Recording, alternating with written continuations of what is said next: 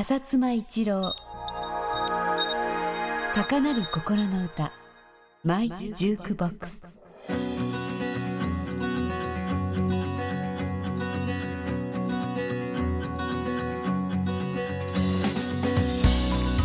こんにちは。フジパシフィックミュージックの浅妻一郎です。この番組では私がこれまで聴いた曲あるいは出会った人たちとのエピソードをいろいろお話してますが今日は加藤和彦北山治の「あの素晴らしい愛をもう一度」についてお話ししたいと思います。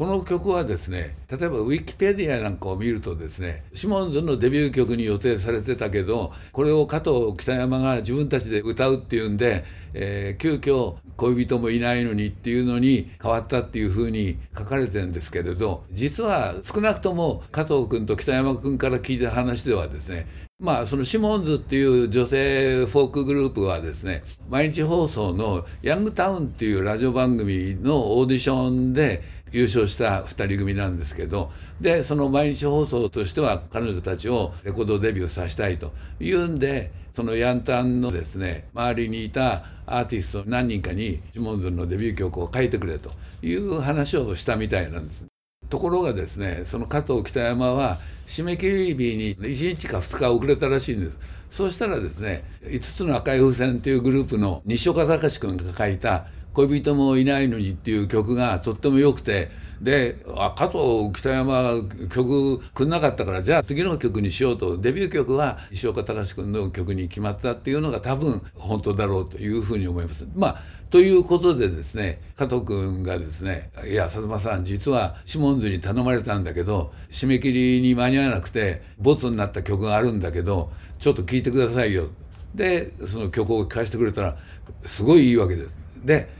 加藤君これいいじゃないもう今さ橋田君は自分で独自に活動しちゃってるから北山君と2人でこれ歌おうよと言ってで加藤北山でレコーディングすることになったっていうのが多分これがあの本当まああの加藤君と北山君が僕に嘘をついてなければ、えー、それが本当だと思います。で当時まあ僕は、えー、全部日本放送の3階にあった第一スタジオでレコーディングしてたんですけどでこの時にですねトントトントントトンっていうそのイントロからですねパーカッションの音が入ってるんですけどこれは実はですね加藤君がですねあの3階にあったツールありますね。あのちょっと背の高い椅子の上のビニールの部分をですねえスティックで叩いて、まあ、パーカッションの音を出して実は全然ドラムじゃないんです。音もすごい良くてあこれいいねっていうことを言ってですね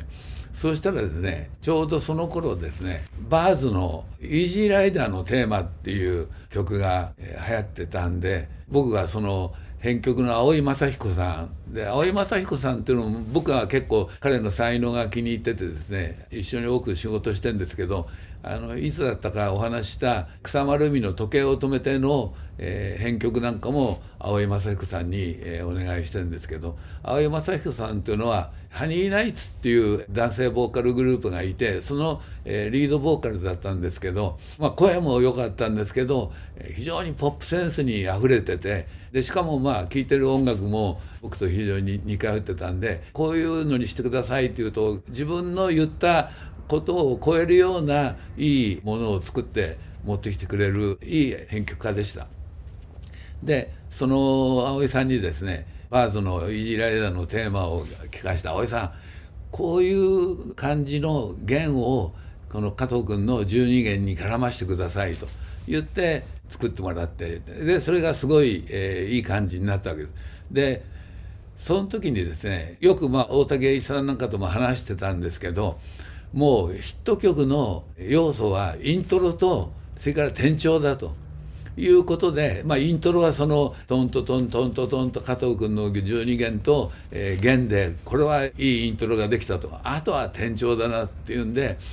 ともかく家族転調しようよと。で転調してその後ちょっとかっこいいなんか音入れるからさっていうんでどういうの入れようかなと思ってたらハーバルパートがですね「ライズ」っていう、え、曲でアメリカで大ヒットしてたんでその「ライズ」の感じのトランペットの音をその天井の辺りから入れようというんで、まあ、それをまた青井さんにライズを聞かせてですね青井さん店長前はトランペットの「と」の字も出さないでって店長のとこからトランペットを入れてよっていうのをお願いしてバックができてそれで加藤北山が歌ったわけです。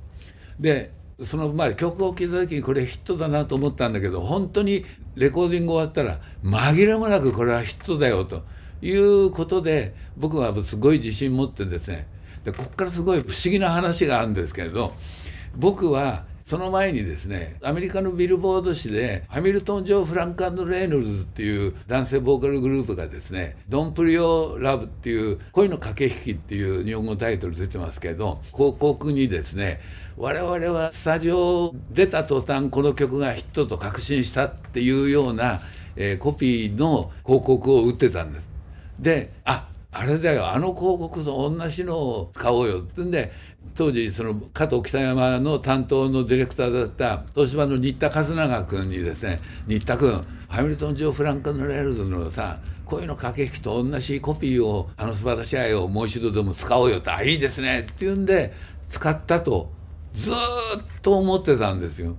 でところがですね今回このお話をするっていうことで調べてみたらですねえー、あの素晴らしい愛をもう一度が71年の4月に発売されているのに対して恋の駆け引きはですね同じ71年の6月に、えー、チャートインしてるんですよね。ですからそのレコーディングしてる時にですね僕がその広告を見たっていうことは物理的にありえないんですよね。だからえひょっとして俺はその時になんかタイムマシンみたいのを乗っかって何ヶ月か先へ行ってそのことを見て戻ったのかななんてちょっと今思ってるんですけどこれがどういうことだったのか本当にねわからないんですけど僕はそのスタジオでヒットを確信したっていう関係者の広告をそのまま使おうって豊島の新田君に言った曲は鮮明に覚えてるんであるいはその恋の駆け引きじゃなくて他のレコードだったのかもしれませんけれどいずれにせよ関係者が作ってる時から、ヒットだって意識はこの曲は、えー、すごいありました。でこれを作る、まあ、さっきのドラムの音をこういうのでしようよとかですね加藤君はともかく新しいことに対しての吸収欲っていうかな、まあ、その12弦の演奏の仕方なんかもそうですしやっぱり、えー、音楽に対しての吸収欲はすごくてそういうものをいろんな場面でどんどんどんどん見せていったんでですからまあこれもいつかお話しすると思うんですけれど僕は加藤君によって例えば吉田拓郎さんの「結婚しようよ」っていう楽曲と出会うことになるんですけどこれなんかも加藤君の、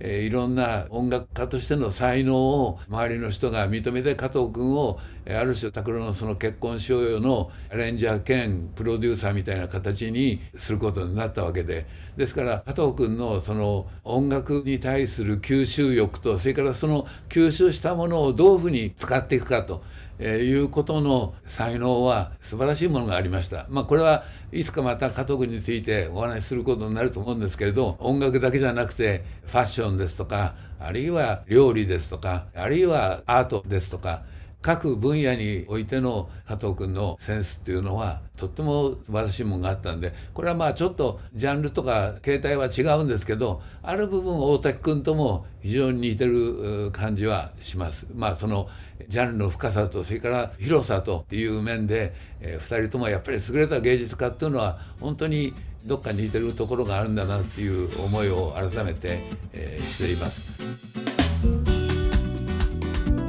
浅妻一郎高鳴る心の歌マイジュークボックス。